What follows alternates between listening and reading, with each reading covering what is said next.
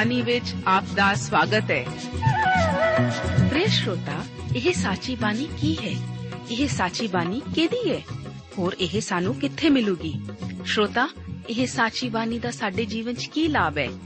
ਇਹਦਾ ਸਾਡੇ ਜੀਵਨ 'ਚ ਕੀ ਮੋਲ ਹੈ? ਇਹ ਸਾਰੇ ਪ੍ਰਸ਼ਨਾਂ ਦਾ ਉੱਤਰ ਸਾਨੂੰ ਇੱਕੋ ਹੀ ਜਗ੍ਹਾ 'ਚ ਲੱਭ ਸਕਦਾ ਹੈ। ਹੋਰ ਉਹ ਹੈ ਜੀਵਿਤ ਵਚਨ ਧਰਮ ਸ਼ਾਸਤਰ ਬਾਈਬਲ।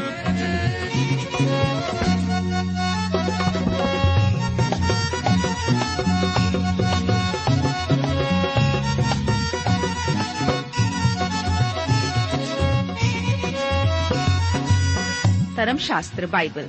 ਉਹੀ ਜੀਵਿਤ ਵਚਨ ਦਾ ਅਸੀਂ ਇਸ ਕਾਰਜਕ੍ਰਮ ਵਿੱਚ ਅਧਿਐਨ ਕਰਾਂਗੇ।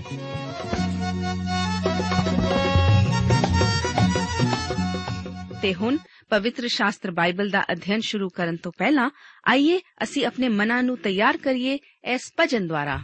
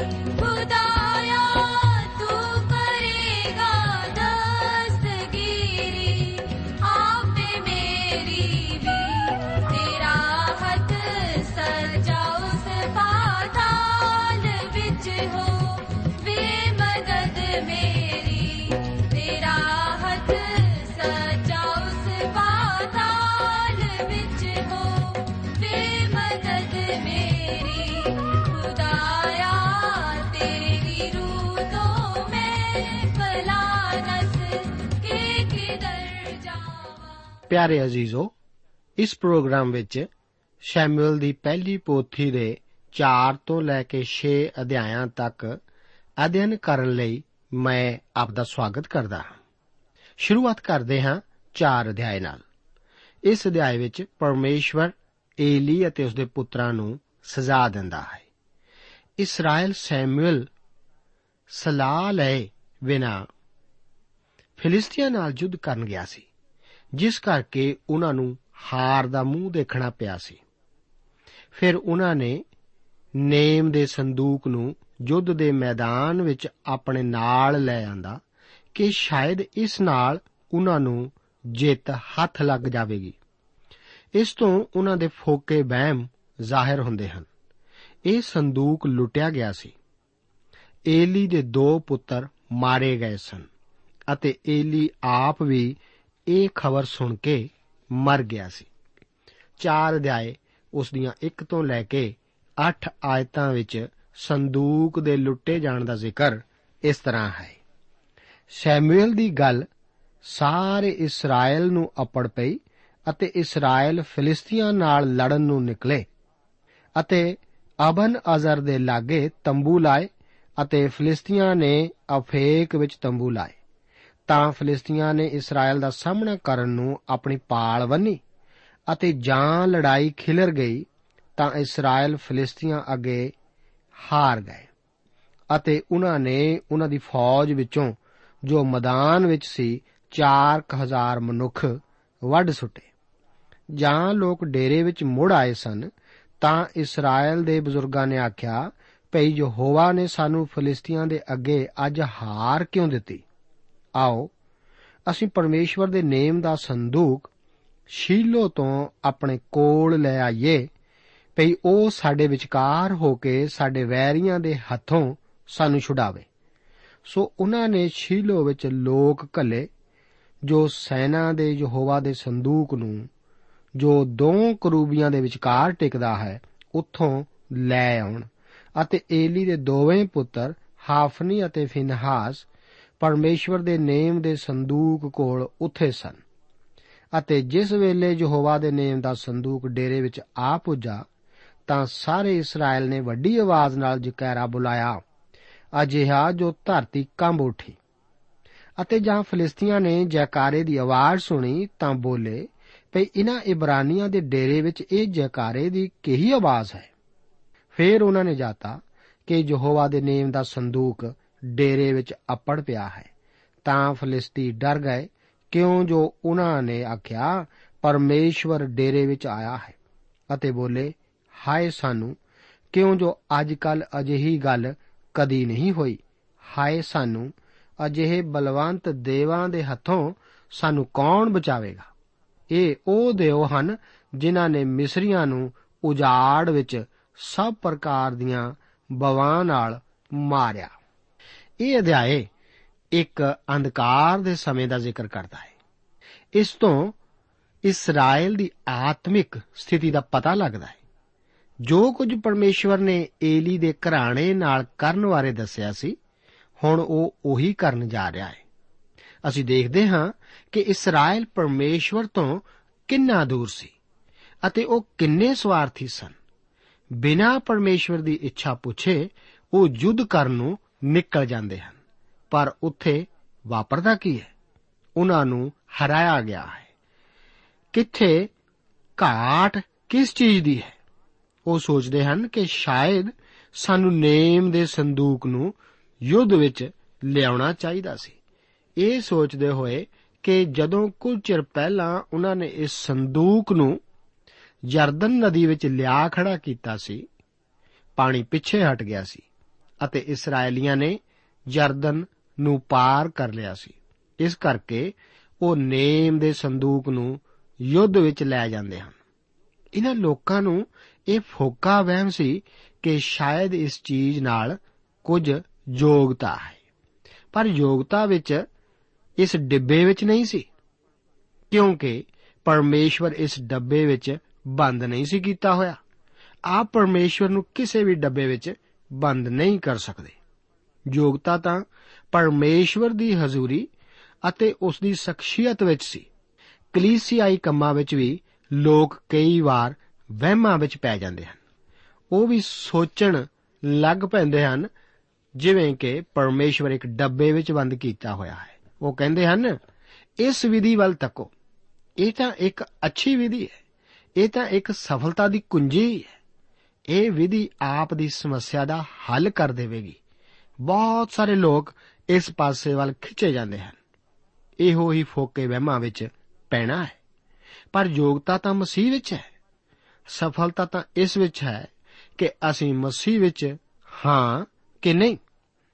ਇਹੋ ਹੀ ਜ਼ਿਆਦਾ ਮਹੱਤਵਪੂਰਨ ਹੈ। ਇਸਰਾਇਲ ਯੁੱਧ ਨੂੰ ਜਾ ਰਿਹਾ ਹੈ। ਨੇਮ ਦੇ ਸੰਦੂਕ ਨੂੰ ਲਿਆਉਣ ਵਾਸਤੇ ਉਹ ਸ਼ੀਲੋ ਨੂੰ ਜਾਂਦੇ ਹਨ। ਕਿਉਂਕਿ ਹੋਫਨੀ ਅਤੇ ਫਿਨਹਾਸ ਉਹਨਾਂ ਦੇ ਰੋਜ਼ਗਾਰੀ ਪ੍ਰਚਾਰਕ ਸਨ। ਇਸ ਕਰਕੇ ਹੁਣ ਜੋ ਉਹ ਕਹਿਣਗੇ, ਉਹੀ ਇਹ ਲੋਕ ਕਰਨ ਜਾ ਰਹੇ ਹਨ। ਜਦੋਂ ਸੰਦੂਕ ਛਾਉਣੀ ਵਿੱਚ ਲਿਆਂਦਾ ਗਿਆ, ਤਾਂ ਇਸرائیਲੀ ਇੱਕ ਬਹੁਤ ਵੱਡਾ ਮੁਜ਼ਾਹਰਾ ਕਰਦੇ ਹਨ। ਉਹ ਇਹ ਸਭ ਕੁਝ ਕਰਦੇ ਹੋਏ ਆਤਮਿਕਤਾ ਵਿੱਚ ਵਾਧੇ ਹੋਣ ਦਾ ਢੋਂਗ ਕਰਦੇ ਹਨ। ਪਰ ਇਹ ਤਾਂ ਬੁੱਤ ਪੂਜਾ ਤੋਂ ਇਲਾਵਾ ਹੋਰ ਕੁਝ ਨਹੀਂ ਹੈ। ਹੁਣ ਉਹ ਪਰਮੇਸ਼ਵਰ ਦੀ ਨਹੀਂ, ਬਲਕਿ ਇੱਕ ਸੰਦੂਕ ਨੂੰ ਪੂਜ ਰਹੇ ਹਨ। ਆਓ, ਅਸੀਂ ਆਪਣੀ ਕਲੀਸਿਆ ਦੇ ਰੀਤੀ ਰਿਵਾਜਾਂ ਨੂੰ ਪੂਰਾ ਕਰਨ ਵਿੱਚ ਸੁਚੇਤ ਰਹੀਏ। ਕੀ ਅਸੀਂ ਕਿਸੇ ਕਲੀਸਿਆ ਨੂੰ ਪੂਜ ਰਹੇ ਹਾਂ? ਕੀ ਅਸੀਂ ਕਿਸੇ ਮਨੁੱਖ ਨੂੰ ਪੂਜ ਰਹੇ ਹਾਂ? ਕੀ ਅਸੀਂ ਕਿਸੇ ਵਿਧੀ ਨੂੰ ਪੂਜ ਰਹੇ ਹਾਂ? ਕੀ ਅਸੀਂ ਕਿਸੇ ਥਾਂ ਨੂੰ ਪੂਜ ਰਹੇ ਹਾਂ? ਜਾਂ ਫਿਰ ਕੀ ਅੱਜ ਅਸੀਂ ਜਿੰਦਾ ਅਤੇ ਸੱਚੇ ਪਰਮੇਸ਼ਵਰ ਨੂੰ ਪੂਜ ਰਹੇ ਹਾਂ। ਫਲਿਸਤੀਆਂ ਨੂੰ ਪਤਾ ਲੱਗਦਾ ਹੈ ਕਿ ਨੇਮ ਦਾ ਸੰਦੂਕ ਇਸرائیਲੀਆਂ ਦੀ ਛਾਉਣੀ ਵਿੱਚ ਆ ਗਿਆ ਹੈ। ਉਹ ਡਰ ਕੇ ਆਖਦੇ ਹਨ ਕਿ ਪਰਮੇਸ਼ਵਰ ਛਾਉਣੀ ਵਿੱਚ ਆ ਗਿਆ ਹੈ। ਉਹਨਾਂ ਦੇ ਭਾਣੇ, ਇਹ ਸੰਦੂਕ ਕੋਈ ਬੁੱਤ ਹੈ। ਇਸ ਤੋਂ ਪਤਾ ਲੱਗਦਾ ਹੈ ਕਿ ਫਲਿਸਤੀ ਸਿਰਫ ਫੋਕੇ ਵਹਿਮ ਹੀ ਨਹੀਂ ਕਰਨ ਵਾਲੇ, ਉਹ ਤਾਂ ਅਣਜਾਣ ਵੀ ਹਨ। ਭਾਵੇਂ ਉਹ ਪਰਮੇਸ਼ਵਰ ਦੀ ਸ਼ਕਤੀ ਬਾਰੇ ਸੁਣ ਚੁੱਕੇ ਹਨ ਪਰ ਉਹ ਸੱਚੇ ਅਤੇ ਜ਼ਿੰਦਾ ਪਰਮੇਸ਼ਵਰ ਤੋਂ ਸੱਚਮੁੱਚ ਅਣਜਾਣ ਹਨ। ਚਾਰ ਅਧਿਆਏ, ਉਸ ਦੀਆਂ 12 ਤੋਂ ਲੈ ਕੇ 18 ਆਇਤਾਂ ਵਿੱਚ ਏਲੀ ਦੇ ਮਰਨ ਅਤੇ ਪਰਮੇਸ਼ਵਰ ਦਾ ਪ੍ਰਤਾਪ ਇਸਰਾਇਲ ਤੋਂ ਜਾਂਦੇ ਰਹਿਣ ਦਾ ਜ਼ਿਕਰ ਇਸ ਤਰ੍ਹਾਂ ਹੈ। ਵਚਨ ਹਨ, ਤਦ ਵਿੰਜਾਮੀਨ ਦਾ ਇੱਕ ਮਨੁੱਖ ਫੌਜ ਦੇ ਵਿੱਚੋਂ ਨੱਠਾ ਅਤੇ ਲੀੜੇ ਪਾੜੇ ਹੋਏ ਔਰ ਸੁਰ ਵਿੱਚ ਮਿੱਟੀ ਪਾਈ ਹੋਈ ਉਸੇ ਦਿਨ ਸ਼ੀਲੋ ਵਿੱਚ ਆਪੜਿਆ ਅਤੇ ਜਾਂ ਉਹ ਆਇਆ ਤਾਂ ਵੇਖੋ, ਏਲੀ ਸੜਕੋਂ ਲਾਂਬੇ ਇੱਕ ਚੌਂਕੀ ਉੱਤੇ ਬੈਠ ਕੇ ਰਾਹ ਪਿਆ ਵੇਖਦਾ ਸੀ।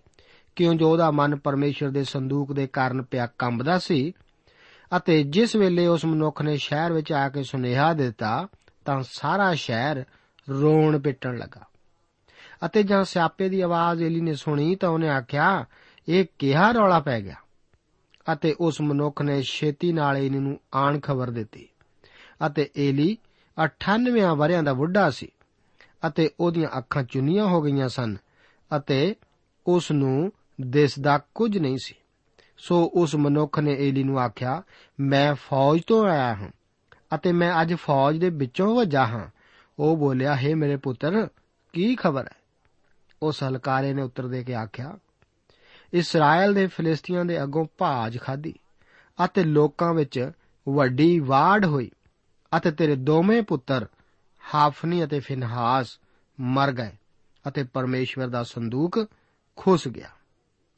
ਤਾਂ ਅਜਿਹਾ ਹੋਇਆ ਭਈ ਜਿਸ ਵੇਲੇ ਉਹਨੇ ਪਰਮੇਸ਼ਵਰ ਦੇ ਸੰਦੂਕ ਦੀ ਗੱਲ ਸੁਣਾਈ, ਤਾਂ ਉਹ ਚੌਂਕੀ ਉੱਤੋਂ ਪਿੱਠ ਪਰਨੇ ਬੂਹੇ ਦੇ ਕੋਲ ਡਿੱਗ ਪਿਆ ਅਤੇ ਉਹਦੀ ਧੌਣ ਟੁੱਟ ਗਈ ਅਤੇ ਉਹ ਮਰ ਗਿਆ ਕਿਉਂ ਜੋ ਉਹ ਬੁੱਢਾ ਅਤੇ ਭਾਰਾ ਵੀ ਸੀ ਅਤੇ ਉਹ 40 ਵਰੇ ਇਸਰਾਇਲ ਦਾ ਨਿਆਂ ਕਰਦਾ ਰਿਹਾ। ਫਲਿਸਤੀ ਅਤੇ ਇਸرائیਲੀ ਲੜਦੇ ਹਨ ਅਤੇ ਇਸرائیਲੀ ਯੁੱਧ ਵਿੱਚ ਹਾਰ ਜਾਂਦੇ ਹਨ। ਇਸرائیਲੀਆਂ ਦਾ ਇੱਕ ਵੱਡਾ ਕਤਲੇਆਮ ਹੁੰਦਾ ਹੈ ਅਤੇ ਇਸرائیਲੀ ਯੁੱਧ ਵਿੱਚ ਹਾਰ ਜਾਂਦੇ ਹਨ। ਪਰਮੇਸ਼ਵਰ ਦਾ ਸੰਦੂਕ ਲੁੱਟਿਆ ਜਾਂਦਾ ਹੈ ਅਤੇ ਏਲੀ ਦੇ ਪੁੱਤਰ ਹੋਫਨੀ ਅਤੇ ਫਿਨਹਾਸ ਮਾਰੇ ਜਾਂਦੇ ਹਨ। ਬੁੱਢਾ ਏਲੀ ਆਪਣੇ ਆਪ ਵਿੱਚ ਸਾਰੇ ਕਸੂਰ ਰੱਖਦਾ ਹੋਇਆ ਵੀ ਪਰਮੇਸ਼ਵਰ ਦਾ ਮਹਾਜਾਜਕ ਸੀ ਅਤੇ ਉਸ ਦੇ ਮਨ ਵਿੱਚ ਪਰਮੇਸ਼ਵਰ ਦੇ ਕੰਮਾਂ ਲਈ ਸੱਚਾ ਲਗਾਓ ਸੀ। ਜਦੋਂ ਇਸਰਾਇਲ ਦੀ ਭਿਆਨਕ ਹਾਰ ਦੀ ਖਬਰ ਸ਼ਹਿਰ ਵਿੱਚ ਪਹੁੰਚਦੀ ਹੈ, ਤਾਂ ਸ਼ਹਿਰ ਵਿੱਚ ਬਹੁਤ ਵੱਡਾ ਸੋਗ ਅਤੇ ਪਿੱਟ ਸਿਆਪਾ ਹੁੰਦਾ ਹੈ। ਬੁੱਢਾ ਅਤੇ ਅੰਨਾ ਏਲੀ ਇਸ ਦਾ ਕਾਰਨ ਪੁੱਛਦਾ ਹੈ। ਜਦੋਂ ਉਸ ਨੂੰ ਉਸ ਦੇ ਪੁੱਤਰਾਂ ਦੀ ਮੌਤ ਬਾਰੇ ਦੱਸਿਆ ਜਾਂਦਾ ਹੈ, ਤਾਂ ਏਲੀ ਆਪਣਾ ਸੰਤੁਲਨ ਬਣਾਈ ਰੱਖਦਾ ਹੈ। ਪਰ ਜਦੋਂ ਉਸ ਨੂੰ ਪਰਮੇਸ਼ਵਰ ਦੇ ਸੰਦੂਕ ਦੇ ਲੁੱਟੇ ਜਾਣ ਬਾਰੇ ਪਤਾ ਲੱਗਦਾ ਹੈ, ਤਾਂ ਉਹ ਪਿੱਛੇ ਨੂੰ ਡਿੱਗ ਕੇ ਮਰ ਜਾਂਦਾ ਹੈ। ਉਹ ਇੱਕ ਘੋਗੜ ਮਨੁੱਖ ਸੀ। ਹੋ ਸਕਦਾ ਹੈ ਕਿ ਉਸ ਨੂੰ ਦਿਲ ਦਾ ਦੌਰਾ ਪਿਆ ਹੋਵੇ। ਭਾਵੇਂ ਉਹ ਇੱਕ ਕਮਜ਼ੋਰ ਪਿਤਾ ਸੀ, ਪਰ ਫਿਰ ਵੀ ਮੈਂ ਵਿਸ਼ਵਾਸ ਕਰਦਾ ਹਾਂ ਕਿ ਉਹ ਪਰਮੇਸ਼ਵਰ ਦਾ ਜਨ ਸੀ। ਏਲੀ ਦੀ ਮੌਤ ਤੋਂ ਬਾਅਦ ਹੁਣ ਸੈਮੂਅਲ ਉਸ ਦੀ ਥਾਂ ਲੈ ਲੈਂਦਾ ਹੈ। ਇਸ ਤੋਂ ਬਾਅਦ 5 ਅਤੇ 6 ਅਧਿਆਇਆਂ ਵਿੱਚ ਫਲਿਸਤੀਆਂ ਉੱਤੇ ਪਰਮੇਸ਼ਵਰ ਦੇ ਨਿਆਂ ਦੇ ਆਉਣ ਦਾ ਮੁੱਖ ਵਿਸ਼ਾ ਵਰਣਨ ਕੀਤਾ ਗਿਆ ਹੈ। ਫਲਿਸਤੀਆਂ ਨੇ ਨੇਮ ਦੇ ਸੰਦੂਕ ਨੂੰ ਆਪਣੇ ਕਬਜ਼ੇ ਵਿੱਚ ਕਰ ਲਿਆ ਸੀ। ਉਹਨਾਂ ਨੂੰ ਪਤਾ ਲੱਗ ਗਿਆ ਸੀ ਕਿ ਇਸ ਸੰਦੂਕ ਵਿੱਚ ਕੋਈ ਯੋਗਤਾ ਨਹੀਂ ਸੀ। ਕਿਉਂਕਿ ਇਸੇ ਕਰਕੇ ਯਹੋਵਾ ਦਾ ਹੱਥ ਉਹਨਾਂ ਉੱਤੇ ਭਾਰੀ ਸੀ। ਪਹਿਲਾ ਸ਼ਮੂਏਲ 5 ਅਧਿਆਇ ਉਸ ਦੀ 6 ਆਇਤ ਦੇ ਵਚਨ ਹਨ। ਉਹਨਾਂ ਦੇ ਦੇਵਤੇ ਦਾਗੋਨ ਦਾ ਬੁੱਤ ਡਿੱਗ ਕੇ ਟੁੱਟ ਗਿਆ ਸੀ। ਬਹੁਤ ਸਾਰੇ ਲੋਕ ਇੱਕ ਅਜੀਬ ਬਿਮਾਰੀ ਦਾ ਸ਼ਿਕਾਰ ਹੋ ਗਏ ਸਨ ਅਤੇ ਕਈ ਮਰ ਵੀ ਗਏ। ਇਹ ਵਿਨਾਸ਼ ਹਰ ਪਾਸੇ ਜਾਰੀ ਰਿਹਾ। ਜਿੱਥੇ ਵੀ ਇਸ ਸੰਦੂਕ ਨੂੰ ਲਿਜਾਇਆ ਗਿਆ ਸੀ, ਫਿਲਿਸਤੀਆਂ ਨੇ ਆਪਣੀਆਂ ਜਾਨਾਂ ਦੀ ਚਿੰਤਾ ਕਰਦੇ ਹੋਏ ਇਹ ਸੰਦੂਕ ਵਾਪਸ ਇਸرائیਲੀਆਂ ਕੋਲ ਭੇਜ ਦਿੱਤਾ ਸੀ। ਇਹ ਸੰਦੂਕ ਉਹਨਾਂ ਨੇ ਬੈਤਸ਼ੇਮੇਸ਼ ਦੇ ਖੇਤ ਵਿੱਚ ਭੇਜ ਦਿੱਤਾ ਸੀ। 5 ਅਧਿਆਏ ਉਸ ਦਾ 1 ਤੋਂ ਲੈ ਕੇ 10 ਆਇਤਾਂ ਦੇ ਵਚਨ ਇਸ ਪ੍ਰਕਾਰ ਹਨ। ਫਲਿਸਤੀਆਂ ਨੇ ਪਰਮੇਸ਼ਰ ਦਾ ਸੰਦੂਕ ਲੈ ਕੇ ਉਸ ਨੂੰ ਅਬਨ ਅਜ਼ਰ ਤੋਂ ਅਸ਼ਦੋਦ ਤੋੜੀ ਅਪੜਾ ਦਿੱਤਾ। ਅਤੇ ਜਦ ਫਲਿਸਤੀਆਂ ਨੇ ਪਰਮੇਸ਼ਰ ਦੇ ਸੰਦੂਕ ਨੂੰ ਫੜ ਲਿਆ, ਤਾਂ ਉਹ ਉਸ ਨੂੰ ਦਾਗੋਨ ਦੇ ਘਰ ਵਿੱਚ ਲਿਆਏ ਅਤੇ ਦਾਗੋਨ ਕੋਲ ਰੱਖਿਆ। ਤਦ ਸਵੇਰ ਨੂੰ ਅਸ਼ਦੋਦੀ ਉੱਠੇ ਤਾਂ ਵੇਖੋ ਦਾਗੋਨ ਯਹੋਵਾ ਦੇ ਸੰਦੂਕ ਅੱਗੇ ਮੂੰਹ ਭਰਨੇ ਧਰਤੀ ਉੱਤੇ ਡਿੱਗਿਆ ਪਿਆ ਸੀ। ਤਦ ਉਹਨਾਂ ਨੇ ਦਾਗੋਨ ਨੂੰ ਚੁੱਕ ਕੇ ਉਹਦੇ ਥਾਂ ਉੱਤੇ ਉਹਨੂੰ ਫੇਰ ਖਲਿਆਰਿਆ। ਅਗਲੇ ਪਲ ਕੋ ਫੇਰ ਮੁਨੇਰੇ ਹੀ ਉੱਠੇ ਤਾਂ ਵੇਖੋ ਦਾਗੋਨ ਯਹੋਵਾ ਦੇ ਸੰਦੂਕ ਅੱਗੇ ਮੂੰਹ ਭਰਨੇ ਧਰਤੀ ਉੱਤੇ ਡਿੱਗਾ ਪਿਆ ਸੀ ਅਤੇ ਦਾਗੋਨ ਦਾ ਸਿਰ ਅਤੇ ਉਹਦੇ ਦੋਹਾਂ ਹੱਥਾਂ ਦੀਆਂ ਤਲੀਆਂ ਸਰਦਲ ਉੱਤੇ ਵੱਡੀਆਂ ਪਈਆਂ ਸਨ। ਨਿਰਾਪੁਰਾ ਉਹਦਾ ਧੜ ਰਹਿ ਗਿਆ ਸੀ। ਇਸ ਲਈ ਅਸ਼ਦੋਦ ਵਿੱਚ ਦਾਗੋਨ ਦੇ ਪੁਜਾਰੀ ਅਤੇ ਸਭੋ ਜੋ ਦਾਗੋਨ ਦੇ ਮੰਦਰ ਵਿੱਚ ਆਉਂਦੇ ਹਨ, ਅੱਜ ਤੋੜੀ ਦਾਗੋਨ ਦੀ ਸਰਦਲ ਉੱਤੇ ਪੈਰ ਨਹੀਂ ਧਰਦੇ। ਪਰ ਯਹੋਵਾ ਦਾ ਹੱਥ ਅਸ਼ਦੋਦੀਆਂ ਉੱਤੇ ਡਾਢਾ ਪੈ ਗਿਆ ਸੀ ਅਤੇ ਉਸਨੇ ਉਹਨਾਂ ਦਾ ਨਾਸ ਕੀਤਾ ਤੇ ਅਸ਼ਦੋਦ ਨੂੰ ਉਹਦੇ ਉਦਾਲੇ ਦੇ ਲੋਕਾਂ ਸਣੇ ਮਵੇਸ਼ੀਆਂ ਨਾਲ ਮਾਰਿਆ। ਜਦ ਅਸ਼ਦੋਦੀਆਂ ਨੇ ਡਿੱਠਾ ਜੋ ਇਹ ਗੱਲ ਹੋਈ ਹੈ ਤਾਂ ਉਹਨਾਂ ਨੇ ਆਖਿਆ ਭਈ ਇਸਰਾਇਲ ਦੇ ਪਰਮੇਸ਼ਰ ਦਾ ਸੰਦੂਕ ਸਾਡੇ ਕੋਲ ਨਾ ਰਹੇ, ਕਿਉਂ ਜੋ ਉਹਦਾ ਹੱਥ ਸਾਡੇ ਉੱਤੇ ਅਤੇ ਸਾਡੇ ਦੇਵਤੇ ਦਾਗੋਨ ਉੱਤੇ ਭਾਰਾ ਹੈ। ਸੋ ਉਹਨਾਂ ਨੇ ਫਿਲਿਸਤੀਆਂ ਦੇ ਸਭਨਾਂ ਸਰਦਾਰਾਂ ਨੂੰ ਸੱਦ ਕੇ ਆਪਣੇ ਕੋਲ ਇਕੱਠਿਆਂ ਕੀਤਾ ਅਤੇ ਆਖਿਆ, ਅਸੀਂ ਇਸਰਾਇਲ ਦੇ ਪਰਮੇਸ਼ਰ ਦੇ ਸੰਦੂਕ ਨੂੰ ਕੀ ਕਰੀਏ? ਤਦ ਉਹਨਾਂ ਨੇ ਉੱਤਰ ਦਿੱਤਾ ਕਿ ਇਹ ਲੋੜੀਂਦਾ ਹੈ ਜੋ ਇਸਰਾਇਲ ਦੇ ਪਰਮੇਸ਼ਰ ਦੇ ਸੰਦੂਕ ਨੂੰ ਗਾਥ ਵਿੱਚ ਲੈ ਜਾਣ ਸੋ ਉਹ ਇਸਰਾਇਲ ਦੇ ਪਰਮੇਸ਼ਰ ਦੇ ਸੰਦੂਕ ਨੂੰ ਉੱਥੇ ਲੈ ਗਏ। ਜਦ ਉਹ ਉਸ ਨੂੰ ਉੱਥੇ ਲੈ ਗਏ ਸਨ, ਤਾਂ ਅਜਿਹਾ ਹੋਇਆ ਜੋ ਯਹੋਵਾ ਦਾ ਹੱਥ ਉਸ ਸ਼ਹਿਰ ਦੇ ਨਾਸ ਕਰਨ ਨੂੰ ਉਹਦੇ ਉੱਤੇ ਵੀ ਪਸਰ ਗਿਆ।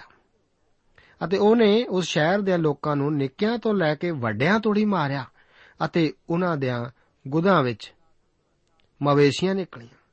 ਤਦ ਉਹਨਾਂ ਨੇ ਪਰਮੇਸ਼ਵਰ ਦਾ ਸੰਦੂਕ ਅਕਰੋਨ ਨੂੰ ਭੇਜਿਆ, ਪਰ ਜਿਸ ਵੇਲੇ ਪਰਮੇਸ਼ਵਰ ਦਾ ਸੰਦੂਕ ਅਕਰੋਨ ਵਿੱਚ ਅਪੜਿਆ, ਤਾਂ ਅਜਿਹਾ ਹੋਇਆ ਜੋ ਅਕਰੋਨੀ ਚੀਕ ਉੱਠੇ, ਭਈ ਉਹ ਇਸਰਾਇਲ ਦੇ ਪਰਮੇਸ਼ਰ ਦੇ ਸੰਦੂਕ ਨੂੰ ਸਾਡੇ ਵਿੱਚ ਇਸ ਲਈ ਲਿਆਏ ਹਨ ਜੋ ਸਾਡਾ ਅਤੇ ਸਾਡੇ ਲੋਕਾਂ ਦਾ ਨਾਸ ਕਰਨ।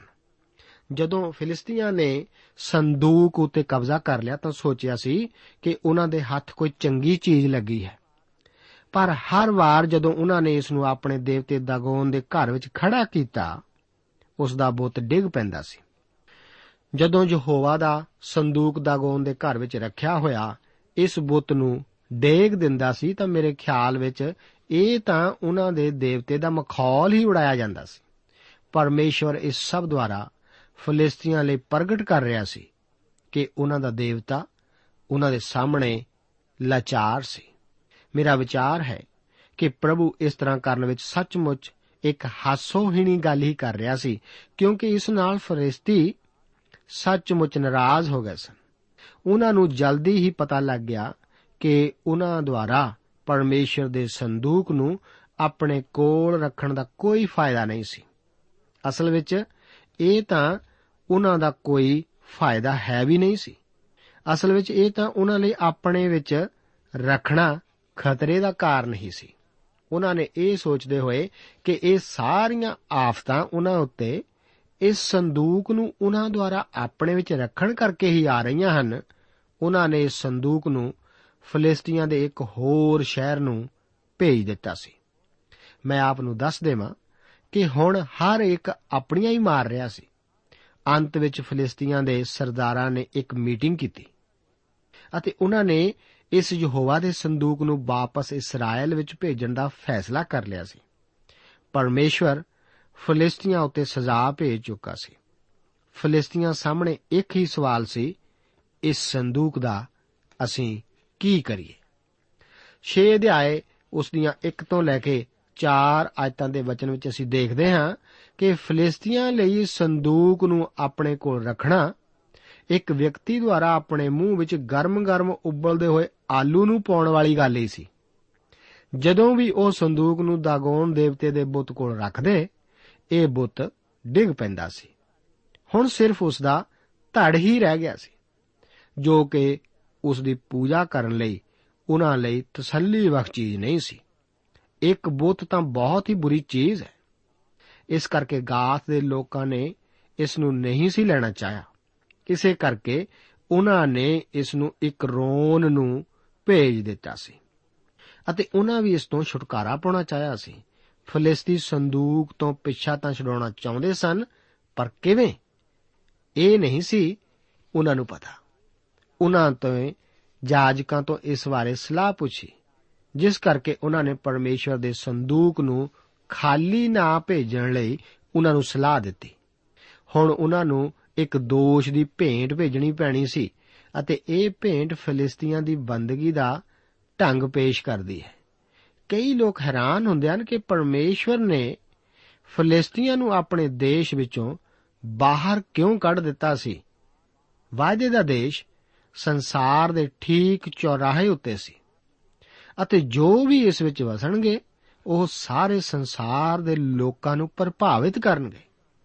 ਪਰਮੇਸ਼ਵਰ ਨੇ ਉਹਨਾਂ ਦੇ ਬੰਦਗੀ ਦੀ ਭ੍ਰਿਸ਼ਟਤਾ ਦੇ ਕਰਕੇ ਹੀ ਉਹਨਾਂ ਨੂੰ ਆਪਣੇ ਦੇਸ਼ ਵਿੱਚੋਂ ਬਾਹਰ ਕੱਢ ਦਿੱਤਾ ਸੀ।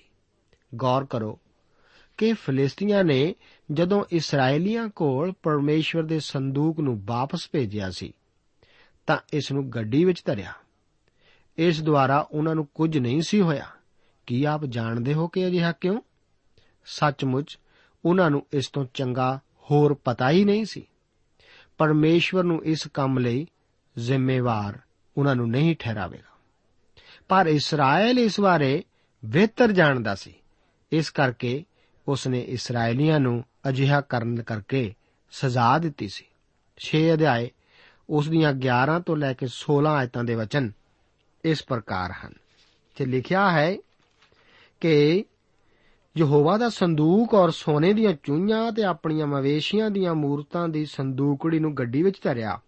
ਤਾਂ ਉਹ ਗਊਆਂ ਸਿੱਧੀਆਂ ਬੈਤਸ਼ੇਮੇਸ਼ ਦੇ ਰਾਹ ਵੱਲ ਤੁਰ ਪਈਆਂ ਤੇ ਉਸ ਸੜਕ ਉੱਤੇ ਤੁਰੀਆਂ ਤੇ ਤੁਰਦੀਆਂ ਤੁਰਦੀਆਂ ਅੜਾਉਂਦੀਆਂ ਜਾਂਦੀਆਂ ਸਨ ਅਤੇ ਸੱਜੇ ਖੱਬੇ ਪਾਸੇ ਨਾ ਭਵੀਆਂ ਅਤੇ ਫਲਿਸਤੀ ਸਰਦਾਰ ਉਹਨਾਂ ਦੇ ਪਿੱਛੇ ਬੈਤ ਸ਼ਮਸ਼ ਦੇ ਬੰਨੇ ਤੋੜੀ ਗਏ ਅਤੇ ਬੈਤ ਸ਼ਮਸ਼ ਦੇ ਲੋਕ ਨਿਵਾਣ ਵਿੱਚ ਕਣਕ ਦੀਆਂ ਵਾਡੀਆਂ ਕਰਦੇ ਸਨ। ਜਦ ਉਹਨਾਂ ਨੇ ਅੱਖੀਆਂ ਚੁੱਕੀਆਂ ਤਾਂ ਸੰਦੂਕ ਨੂੰ ਡਿੱਠਾ ਤੇ ਵੇਖਦਿਆਂ ਸਾਰ ਆਨੰਦ ਹੋਏ। ਅਤੇ ਗੱਡੀ ਬਦਸ਼ਮੇਸ਼ ਜੋ ਹੋਸ਼ੂਆ ਦੀ ਪੈਲੀ ਵਿੱਚ ਆਈ।